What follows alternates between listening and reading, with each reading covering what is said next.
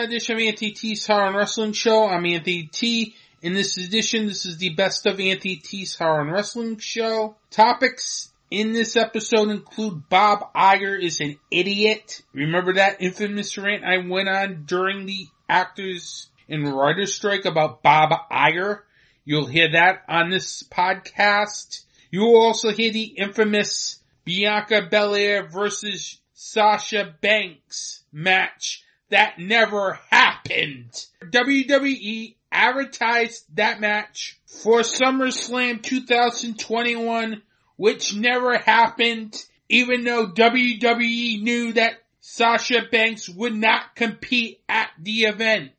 Instead, we would have Carmella wrestle Bianca Belair before Becky Lynch made her return and beat Bianca Belair. You'll hear me rant about that debacle of a segment and quite possibly one of the worst SummerSlam matches of all time in Bianca Belair versus Becky Lynch. Plus I'll go into what's Anthony T watching and a film I reviewed this year where it made me embarrassed to be a horror fan, quite frankly. And quite frankly, this was at the time the worst movie of 2023. I'm not sure if it's the worst movie of 2023. I have not decided on that yet. Because there's another horror film that's up there and is equally bad as this one. But first, on the best of Anthony T's Horror and Wrestling show, I have one of the most talked about topics of the podcast, Glenn Danzig and his film Death Rider in the House of Vampires resurfacing this year at the Cannes Film Festival Marketplace. And oh, by the way, it's being sold only on Cleopatra Records official website at the moment, which is ridiculous since they couldn't find a distributor for this film. You'll hear my rant on Glenn Danzig and the Cannes Film Festival Marketplace where Death Rider in the House of Vampires had to go because, well, nobody would distribute the film, even though it had a good cast including Devon Sawa, Danny Trejo, and Eli Roth. And then we'll have a wrestling take in one of the most bizarre stories of the year. Someone broke into Wardlow's rental and took his TNT title belt. Yeah, that did happen in 2023. In Wardlow's Bad 24 Hours.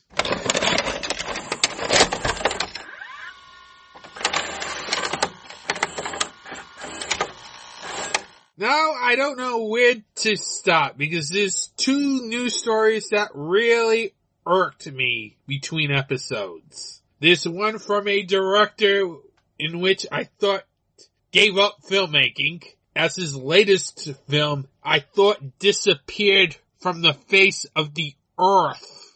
I could go there to start off, or I could go on the fact that after I did a rant on why I don't like mockbusters, I got one of the most absurd mockbusters coming soon to a Blu-ray and DVD near you. So I don't know where to start. I'm thinking, you know what? I'm going to start off with a film that I thought disappeared because I have not talked about this guy in quite a while.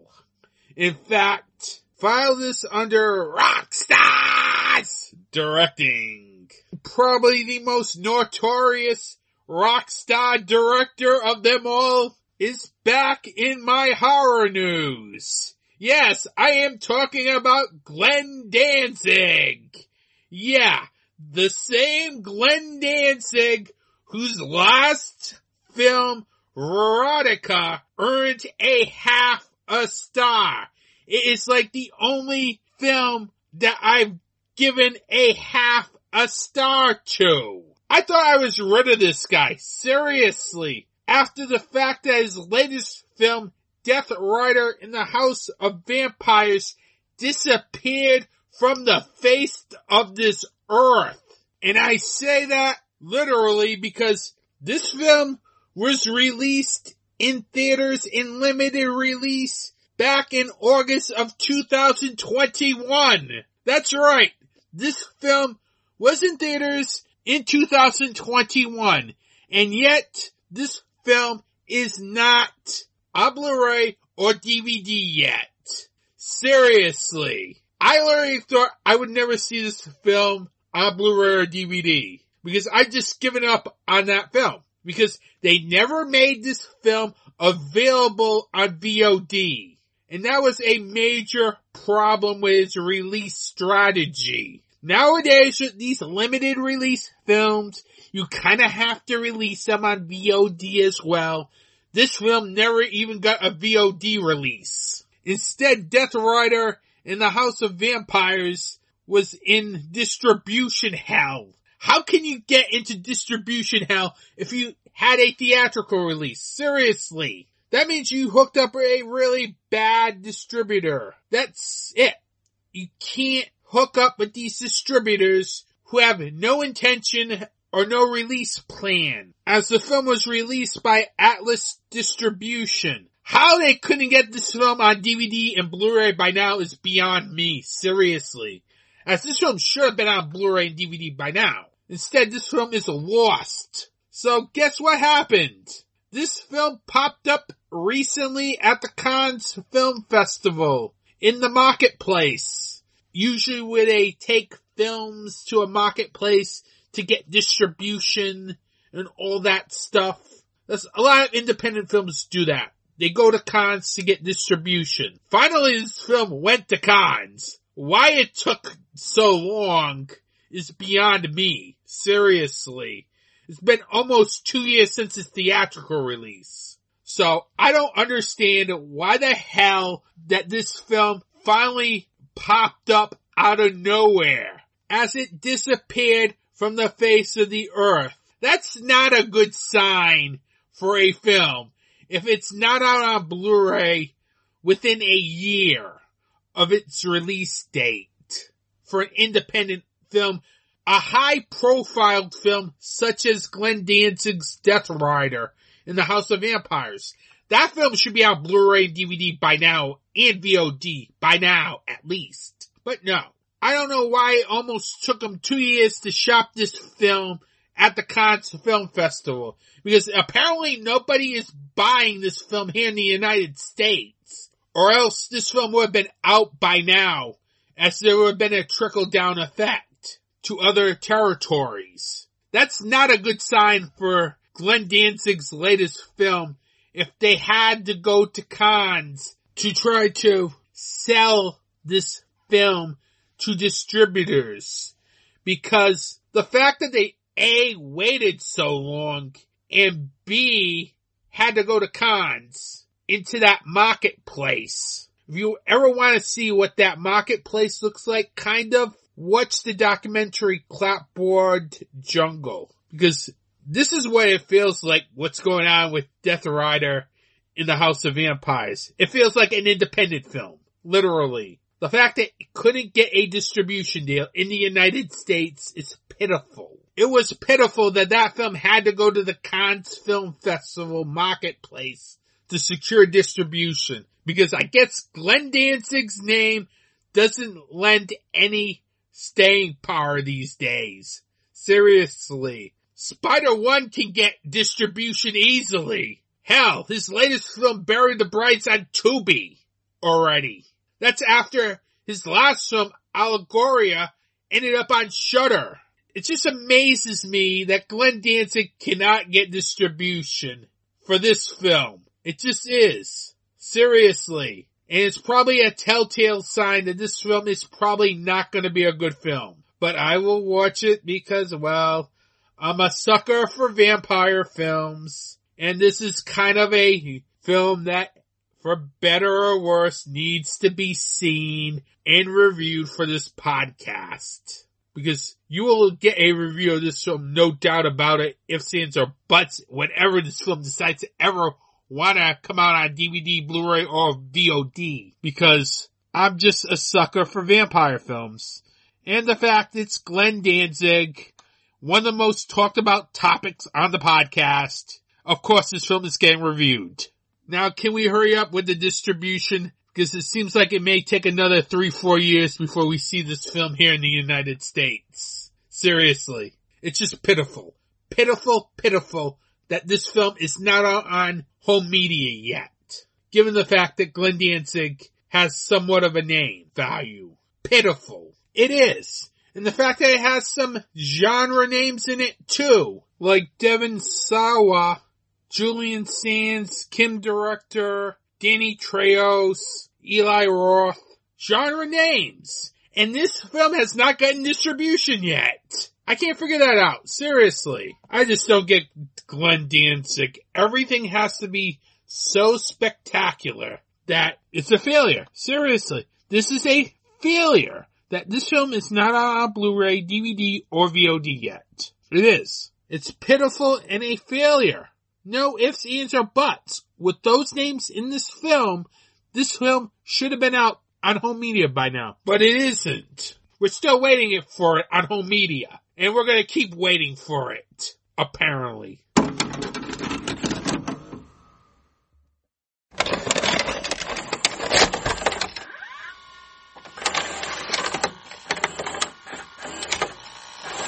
Since that movie story really aggravated me, let's move on to wrestling news. And we have a new TNT champion. Yes, I know later in the show I will go over Wardlow versus Samoa Joe at Revolution in which Wardlow won the TNT title. Well, he lost the title, both literally and in reality. First, the day of Dynamite, Wardlow posted a video showing his smashed up rental car with all of his gear stolen, including the TNT Championship. Now, this is not a work, people. This actually happened in real life. Someone smashed Wardlow's rental and took his gear and took his TNT title with them. Meaning they were stolen in reality. This was no script. This was actual fact. Then day of the show, Wardlow loses the TNT title to Powerhouse Hobbs after QT Marshall interfered in that match. In a very good match until that point where it was Falls Count Anywhere. The episode took place on March 8th on Dynamite. That was surprising that Powerhouse Hobbs won the title that night. Seriously. If, now the only problem I have with this decision here is if they were going to give the title to Powerhouse Hobbs. They should have just done a three-way at Revolution and gave the title to Powerhouse Hobbs then. Not do it on Dynamite and then have QT Marshall interfere. But back to the reality of the story here. Talk about a really bad 24 hours for Ward Wardlow. First, his rental car gets broken into with his gear and everything stolen, including that TNT title. Then being told by Tony Khan that day that he has to drop the title to Powerhouse Hobbs after just winning it a couple days ago. Talk about a really bad 24 hours for Wardlow the person. Because A, your gear and everything was taken away from you and stolen.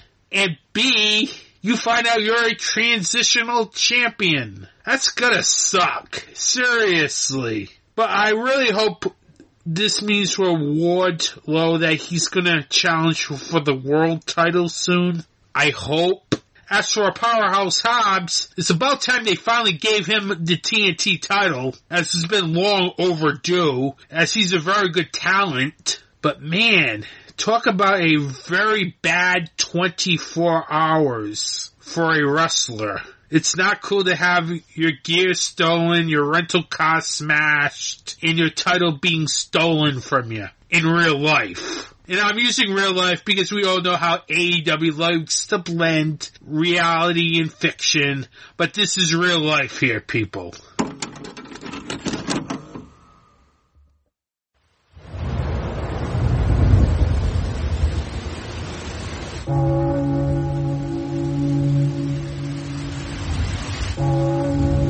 Welcome to Dark Discussions, your place for the discussion of horror film, fiction, and all that's fantastic. A weekly podcast where the discussion is about the most recent horror and genre films. Intelligent talk on a genre that deserves intelligence. A conversation between co-hosts discussing not only the film, but also the connotation that the directors and screenwriters are trying to articulate. When you want more than a review, listen to Dark Discussions. And speaking of perception, there's just one more scene I want to talk about, which is after Caleb discovers that Kyoko's a robot. Kyoto kind of peels off her skin, showing him what's underneath. Now wait a minute. I know where you're going with this, but tell me you weren't already thinking this 15 minutes earlier in the film. Exactly what he's thinking at that moment. Which is he's a robot too. Oh, I considered the possibility. Right, and that's what I like, is the fact that the writers were smart enough to know that this is what the audience would be thinking. We've all seen Blade Runner. Right, exactly. www.darkdiscussions.com, wherever podcasts are found.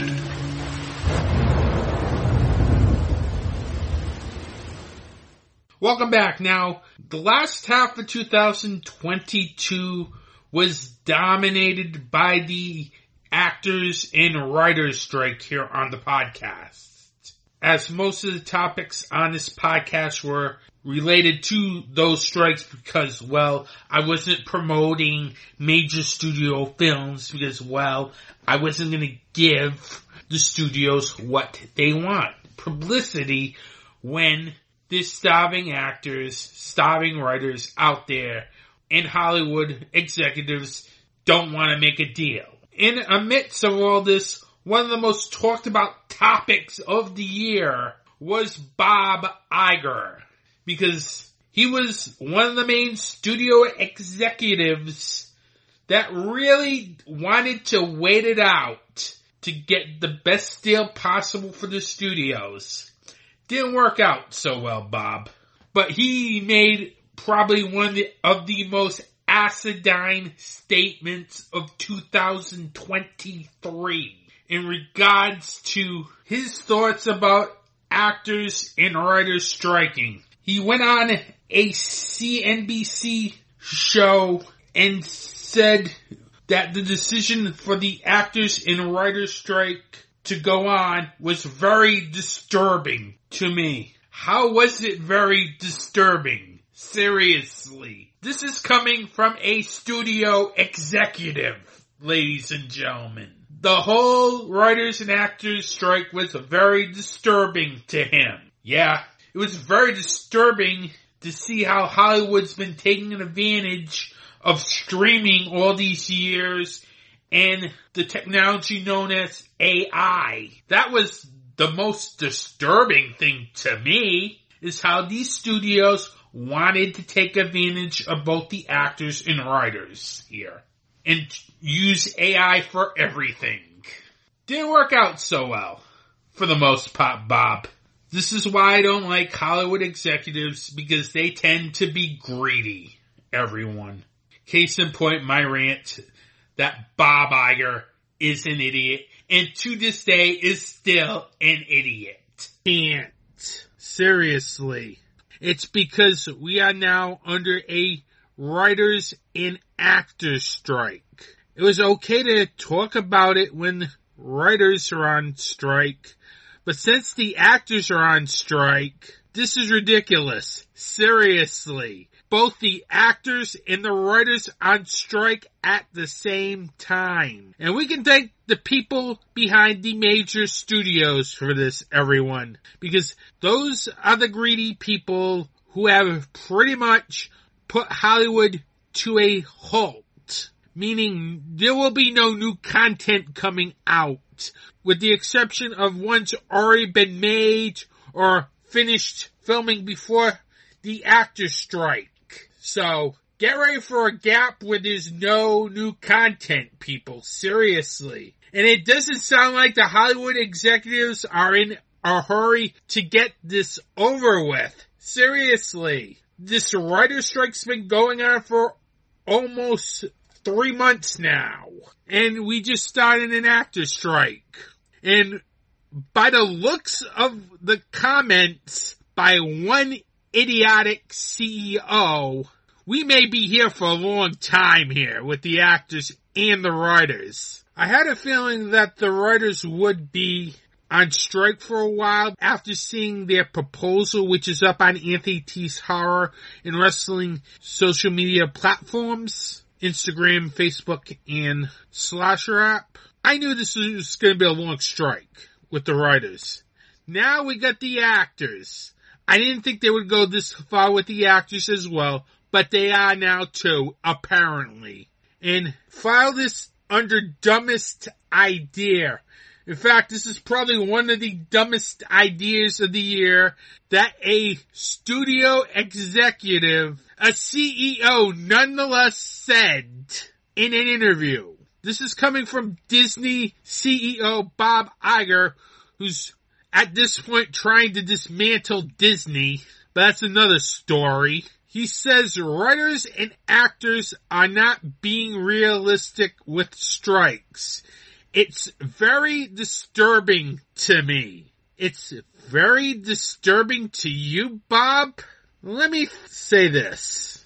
Is it very disturbing to pay an actor one day's pay where the company owns their skin, their image, their likeness, and can use it for the rest of eternity in any film project they want with no consent, no compensation, which is disturbing to me, Bob. Why do we need to use AI here, Hollywood? Seriously. That's pretty much stealing someone's identity or the equivalent of that. And that's not being realistic, according to Bob Iger. As he and the major studios want to cut corners, and that is flat out wrong. People who can't make money off of the streaming, that's not being realistic to Bob Iger and the major studios as the actors deserve a piece of the pie too. They're the ones who make the films.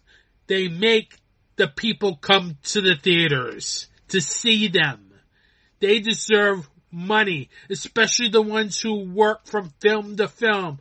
The writers who work vigorously to put these stories into place so that the actors can perform their words. But the studios are being greedy here, and that's not a good thing. I don't get Bob Iger's logic here, people, because personally, streaming has changed things, literally. You wanted to get away from physical media to go to streaming. This is what happens when you go to a new format. You have to adjust everything for the Screen Actors Guild as well. And the Writers Guild. And the Directors Guild. And all the guilds. But Bob Iger thinks they're not being realistic. I hate to break it to you, Bob Iger. I believe the writers and actors are realistic here.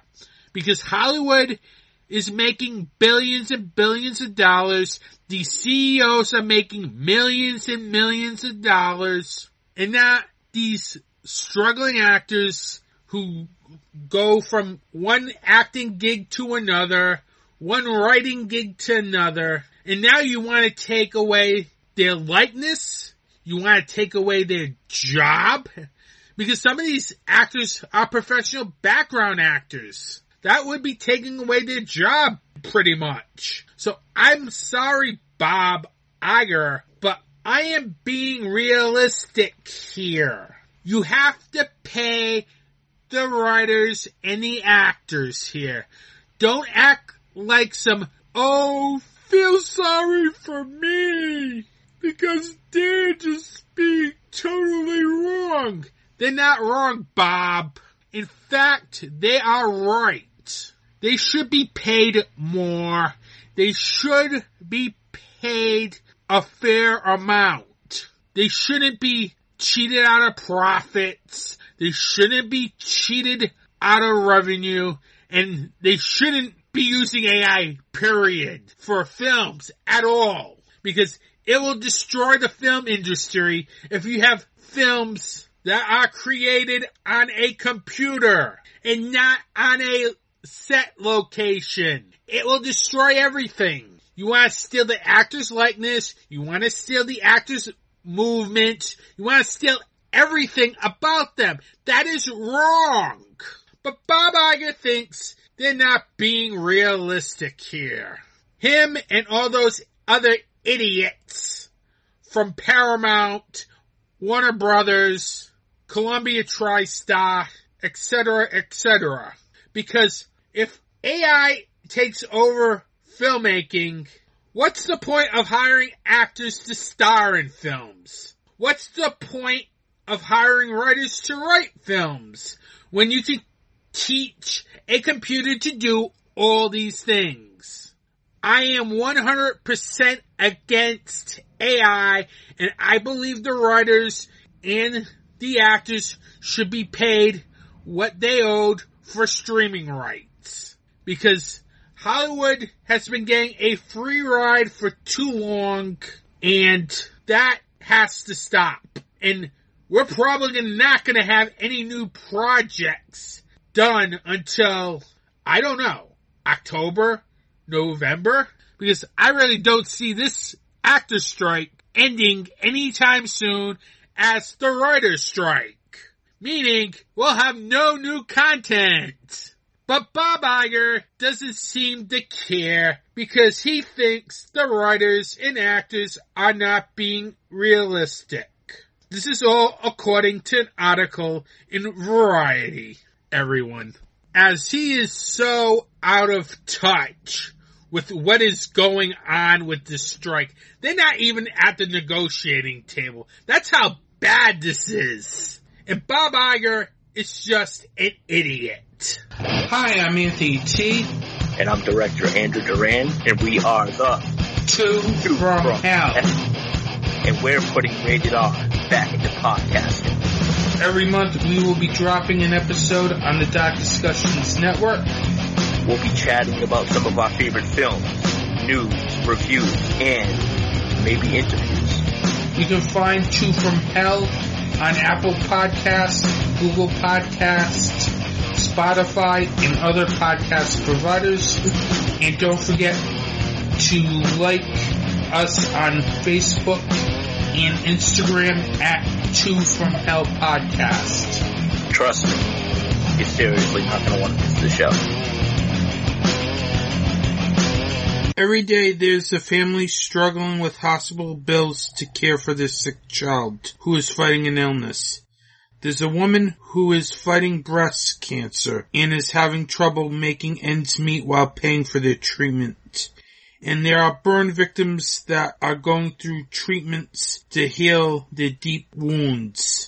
There is a charity in the horror community that helps these people. Scares That Care is an organization that helps families deal with the bills for their child. They help women get the treatment they need to fight breast cancer and they help people who are dealing with severe burns get the help they need to heal. Scares That Care is a 100% volunteer organization and 501c3 nonprofit charity that is dedicated to helping these people in fighting real monsters. To find out more information or to donate to Scares That Care, you can go to www.scaresthatcare.org. Every donation helps Scares That Care fight real monsters. Welcome back. Now, I am a huge wrestling fan. I used to watch WWE back in the day.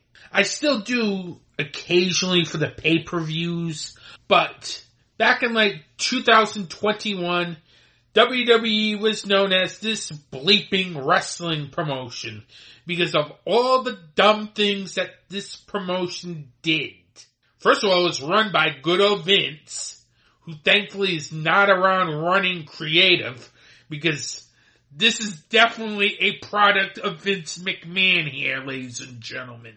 Let's not mistake it. We're in SummerSlam 2021. Case in point. During my review of SummerSlam 2021, one of the things I hated about that whole pay-per-view was the whole Bianca Belair, Carmella, Becky Lynch segment. First it started off with a video package of Bianca Belair versus Sasha Banks. A match that never happened, everyone. Then we find out she's not at the venue. No, duh. Everybody knew she wasn't wrestling in the internet wrestling community. So WWE tried to pull a fast one by sending Carmella out there. I don't think that was a good match. Then Becky Lynch made her return from, I believe, injury at the time, only for that match to end with two wrestling moves.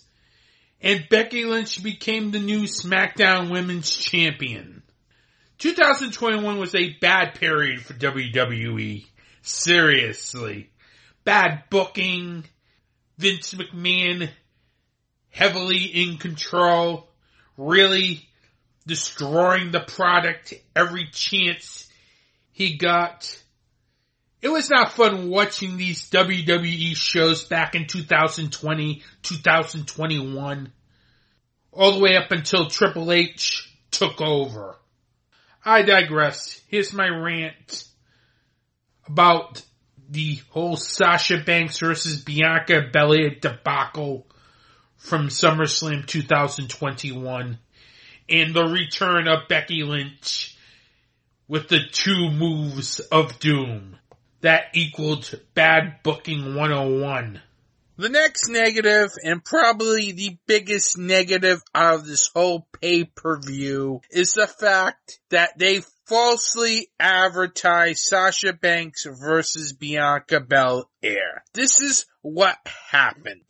First, they played a video package hyping up the Sasha Banks versus Bianca Belair match. Then Bianca Belair comes to the ring. The ring announcer then announces that Sasha Banks isn't there at the venue and will not be on the card tonight.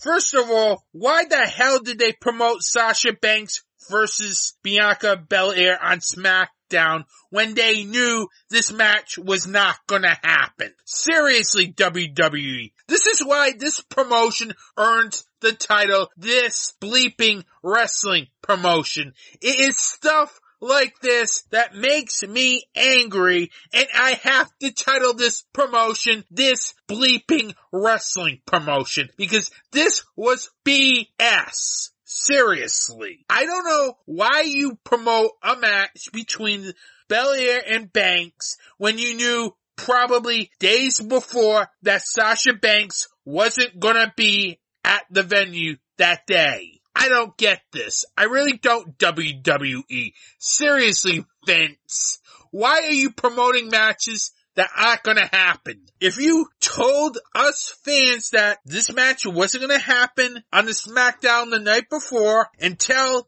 everyone that Bianca Belair will be facing a mystery opponent. Or just take the match off the card. Seriously, WWE. This is why I am fed up with this promotion. This is why I can't give any money to this promotion. I just can't. I can't give it in merch. I can't say I love WWE. This is why used people think I am a WWE hater. Because I'm telling you the truth here. That is screwed up that they promoted a match that they knew it wasn't going to happen. Why the hell are you running a video package before Bianca Belair's match. Seriously. You know the match ain't happening. Why are we seeing a video package? It's bad enough we have a four plus hour pay per view. You're wasting more time. Following that wasteless segment with King Nakamura dancing to the ring all the way to the SmackDown commentator's booth, which I'll talk about later. Why are we wasting time? Seriously, Vince. It's like you guys put on a four hour plus show. It's bad enough we have commercials in it. Why? Why do we have to sit through a video package of a match that isn't going to happen? That is false advertising.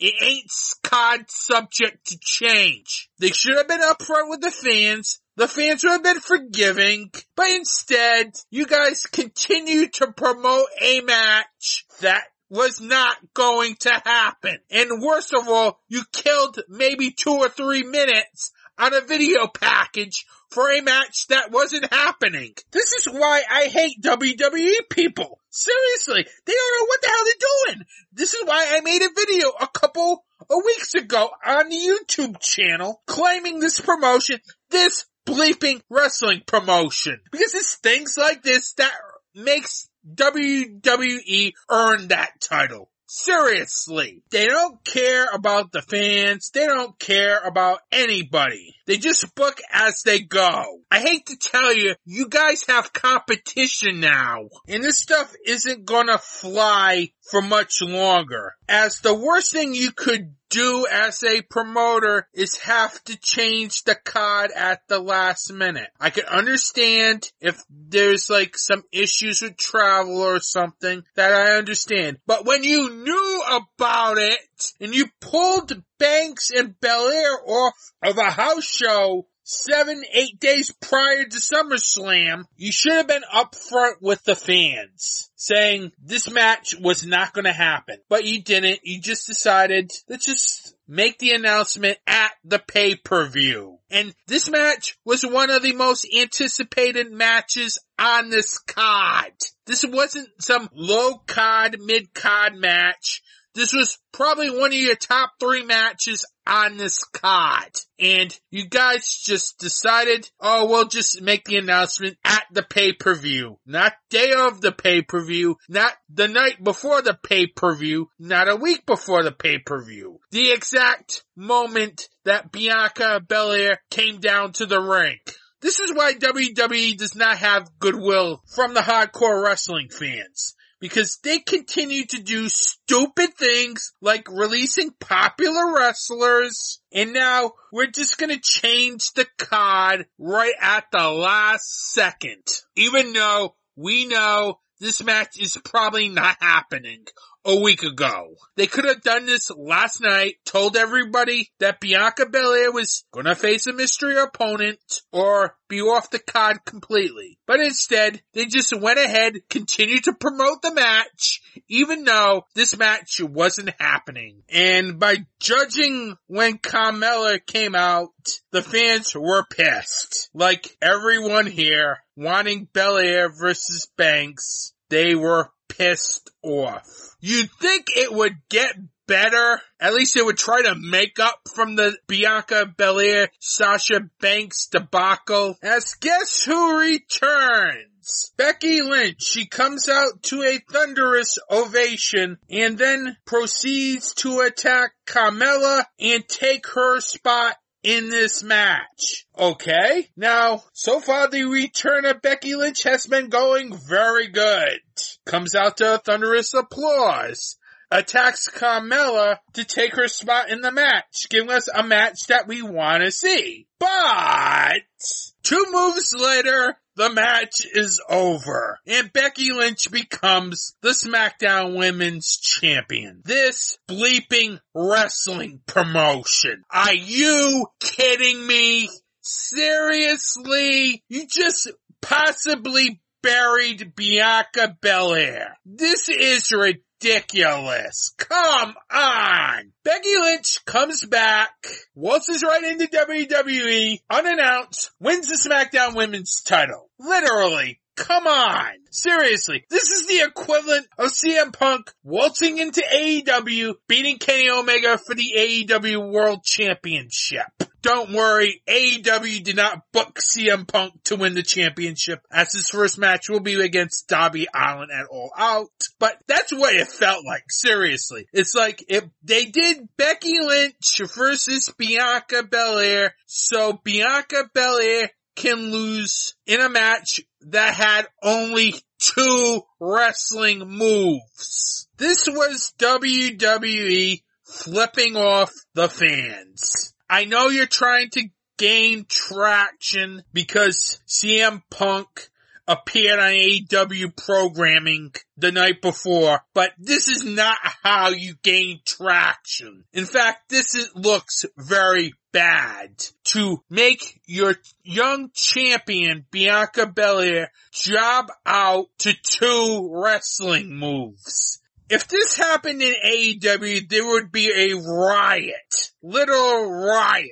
By having Becky Lynch beat Bianca Belair with two wrestling moves kills any interest in any rematches. Even though there's gonna be rematches, why should I care? Really? Why should I care about Bianca Belair now? Because you had your champion lose in a match with only two wrestling moves in under 30 seconds. That's ridiculous. Come on, WWE. Don't do your young talent disjustice. Have a five or ten minute match. Something.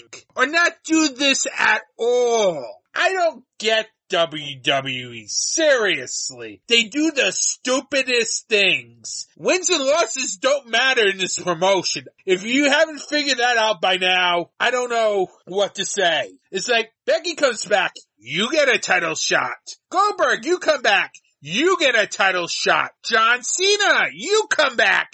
You get a title shot. Hey, Undertaker, do you want to come back? We can give you a title shot. Wins and losses don't matter. It just hurts the young talent that these big names just waltz right in, get title shots, and in Becky Lynch's case, wins. You're doing no favors to the next generation of wrestlers in that promotion. They should have never had this match to begin with. Seriously. As this really hurts Bianca Belair. I don't get WWE. Literally. This promotion continues to do the stupidest things that you can think of.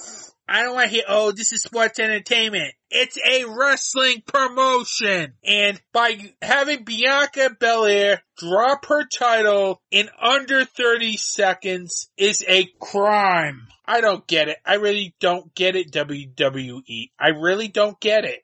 Have a 5-10 minute match. Something. It does her no favors that she loses under 30 seconds it hurts her. And it, especially because she's a young talent that is the future of the women's division in WWE. And instead you have her lose her title in under 30 seconds. Why do they keep doing this? Seriously. They do this to all the very good wrestlers in this promotion. Don't get me wrong. I like Becky Lynch, but I don't want to see a 30 second match where she wins. It does nobody any good. But WWE thinks it does people good when they have 30 second matches. Why did they even bring Bianca Belair on SummerSlam if they weren't going to do the Sasha Banks match. Because out of the whole Bianca Belair Sasha Banks mess, the person who got hurt the most is Bianca Belair. And quite frankly, that isn't right. Seriously. Bianca Belair should have never defended her title at SummerSlam. That would have been the best thing for her career. Now, I don't know what happens to her. Seriously. She may bounce back from it, which I hope she does, because she's a very good talent. She knows how to get over, but having her lose in 20 seconds hurts her. And I don't know why someone in WWE thought that was a good idea. She is one of your most over acts on SmackDown. And to have her just lose in 20 seconds is ridiculous. Seriously. To someone who just came back, which even made it worse. I don't get it, WWE. Seriously, Vince. Does anybody in creative have the notion to tell Vince that that might be a bad idea? Because it was mixed when Becky Lynch won in 20 seconds. That's not a good idea. And that's not the type of return you wanted out of a Becky Lynch return. As this was heavily botched, and I think this may have been a knee-jerk reaction after CM Punk showed up on AEW programming the night before. You know what? Oh, CM Punk just showed up on AEW. You know what we'll do? We'll have Becky Lynch show up at SummerSlam and win the title and kill the CM Punk momentum. No, it did not do that. Instead, it comes at the expense of one of your best young talent, and that is a shame. That is a downright shame that Bianca Belair had to do a 30 second job for her championship. This showcased no one. I'm done talking about this. This is really ridiculous. Seriously. This and the Sasha Banks debacle shows why WWE is not my favorite promotion, quite frankly. They don't understand the fans. They only do things to please themselves. Not the fans, not the networks, themselves. And that is the major problem with WWE. And that is why it is this bleeping wrestling promotion. I'm done. I'll be back in a minute. As I also gotta talk about the main championship matches on this card, as they're both negatives as well. You can follow Anthony T's Horror and Wrestling Show on these social media providers. At Anthony T's Horror Wrestling on Facebook, Instagram, and Slasher app.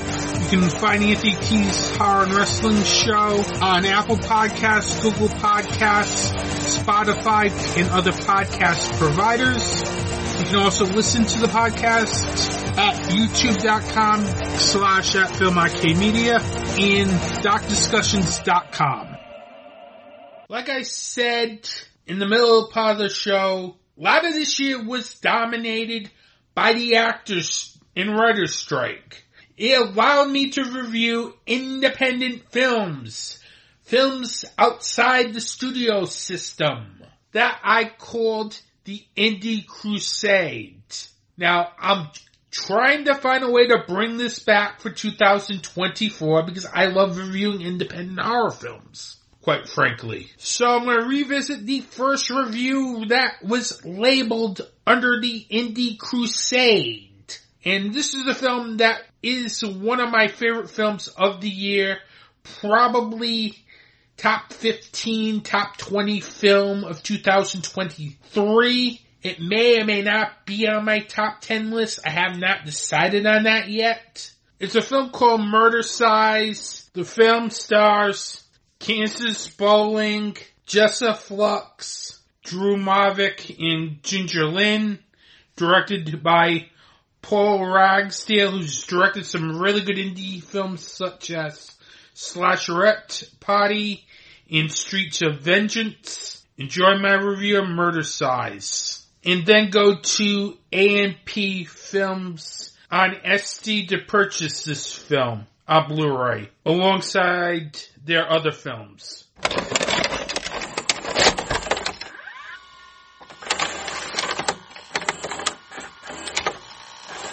What's Anthony T watching this episode? Well, it's the beginning of the Indie Crusade here. As while the SAG strike is going on, yours truly will be reviewing independent horror films.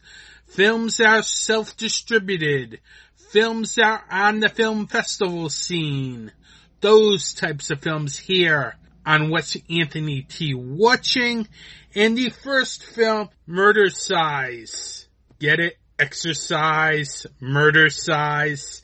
I told you we were getting physical in the beginning of the episode. Remember that 80s song by Olivia Newton-John? I know most of you may have never heard of that song.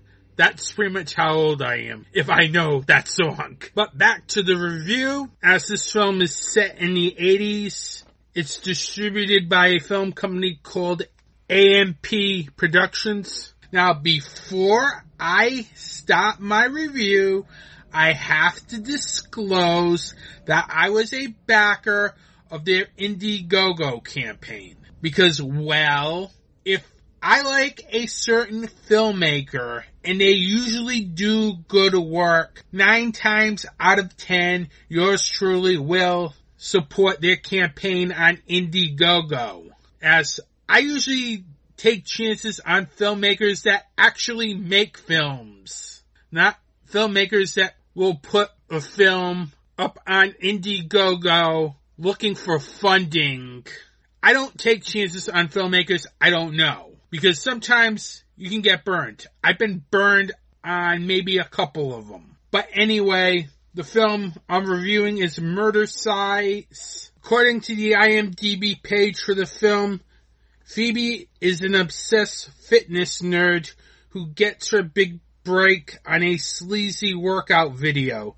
After being ridiculed by her co-stars, Phoebe befriends a mafia princess wild child who teaches her how to murder her way to the top.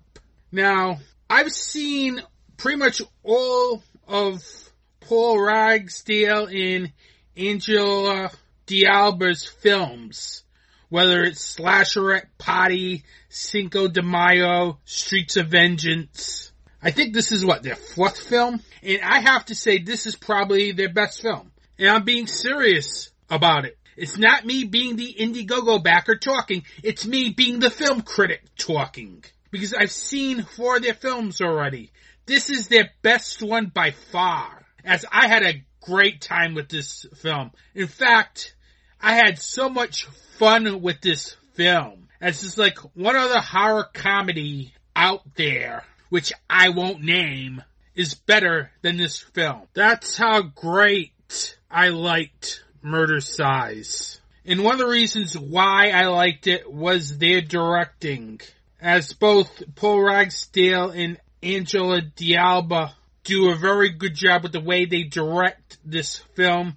They do a great job keeping the action moving, whether it's the set pieces in the film or whether it's the dialogue scenes. They do a great job keeping this film moving to the point that you're entertained the entire time. As this is a fast film at like around 81 minutes, around that area. But what I enjoyed about the directing was the fact that it was very good. I think they do a very good job making sure the kill scenes are very gory. They do a very good job in making sure that the dialogue scenes are good. And they do get very good performances here. So I thought this cast gelled very well here. They had chemistry with each other. There were some really good performances in this film that I liked a lot, including Kansas Bowling in the lead, as she does a very good job in the way she handles her character as it develops during the course of the film, as she had to bring depth to it, as her character keeps evolving during the course of this film. I liked it. She really did a great job. I would love to see her in more films, quite frankly, as I think she's a very good actress between that one and a film called Psycho Ape.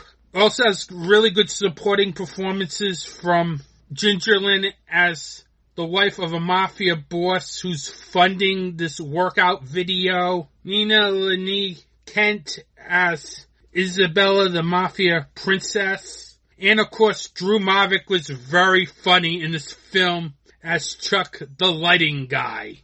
He is such a riot in this film. It's probably his best comedic performance. He steals every scene in this film. He's just so funny.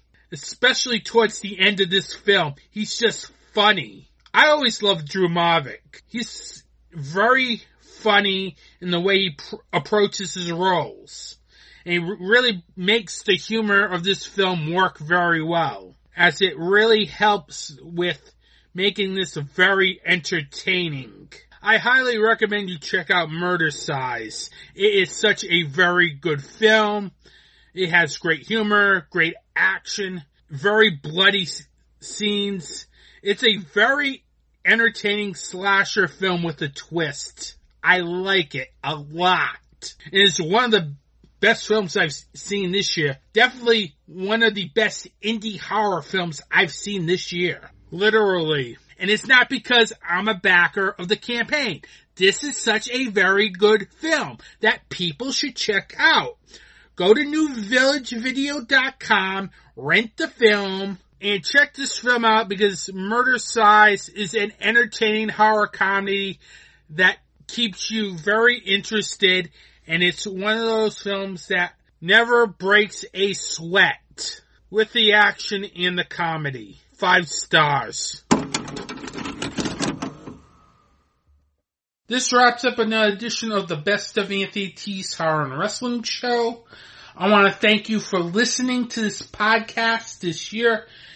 It's fun doing these episodes. I know this year is more dialogue heavy, more rants. It was because I really didn't want to go dancing around film projects with strikes and everything going on. So next year I hope to have more interviews on this podcast. Plus I hope to have more wrestling talk and who knows what might 2024 bring to the podcast. The next three episodes will be best of 2023 episodes. Next episode will be the horror whammies, the worst categories of 2023, the dishonorable mentions of horror, things that really irked me in 2023 in horror. That's next episode. Then episode 110 will be the horror show awards, which is basically the Oscars of horror for the podcast. And episode 111 will be the best of 2023 where I'll bring someone on to chat about the best films of 2023. With that, I want to thank you for listening to this podcast this year. Don't forget you can subscribe to this podcast on Google Podcasts, Apple Podcasts, Spotify, Pandora, and other podcast providers. Don't forget to like the official Facebook page, Instagram page, and slasher page at Anthony T's Horror and Wrestling. With that, I hope everyone has a happy holiday, a happy new year, and I'll be back in 2024 with new episodes of Anthony T's Horror and Wrestling Show. And don't forget to support indie wrestling and indie horror.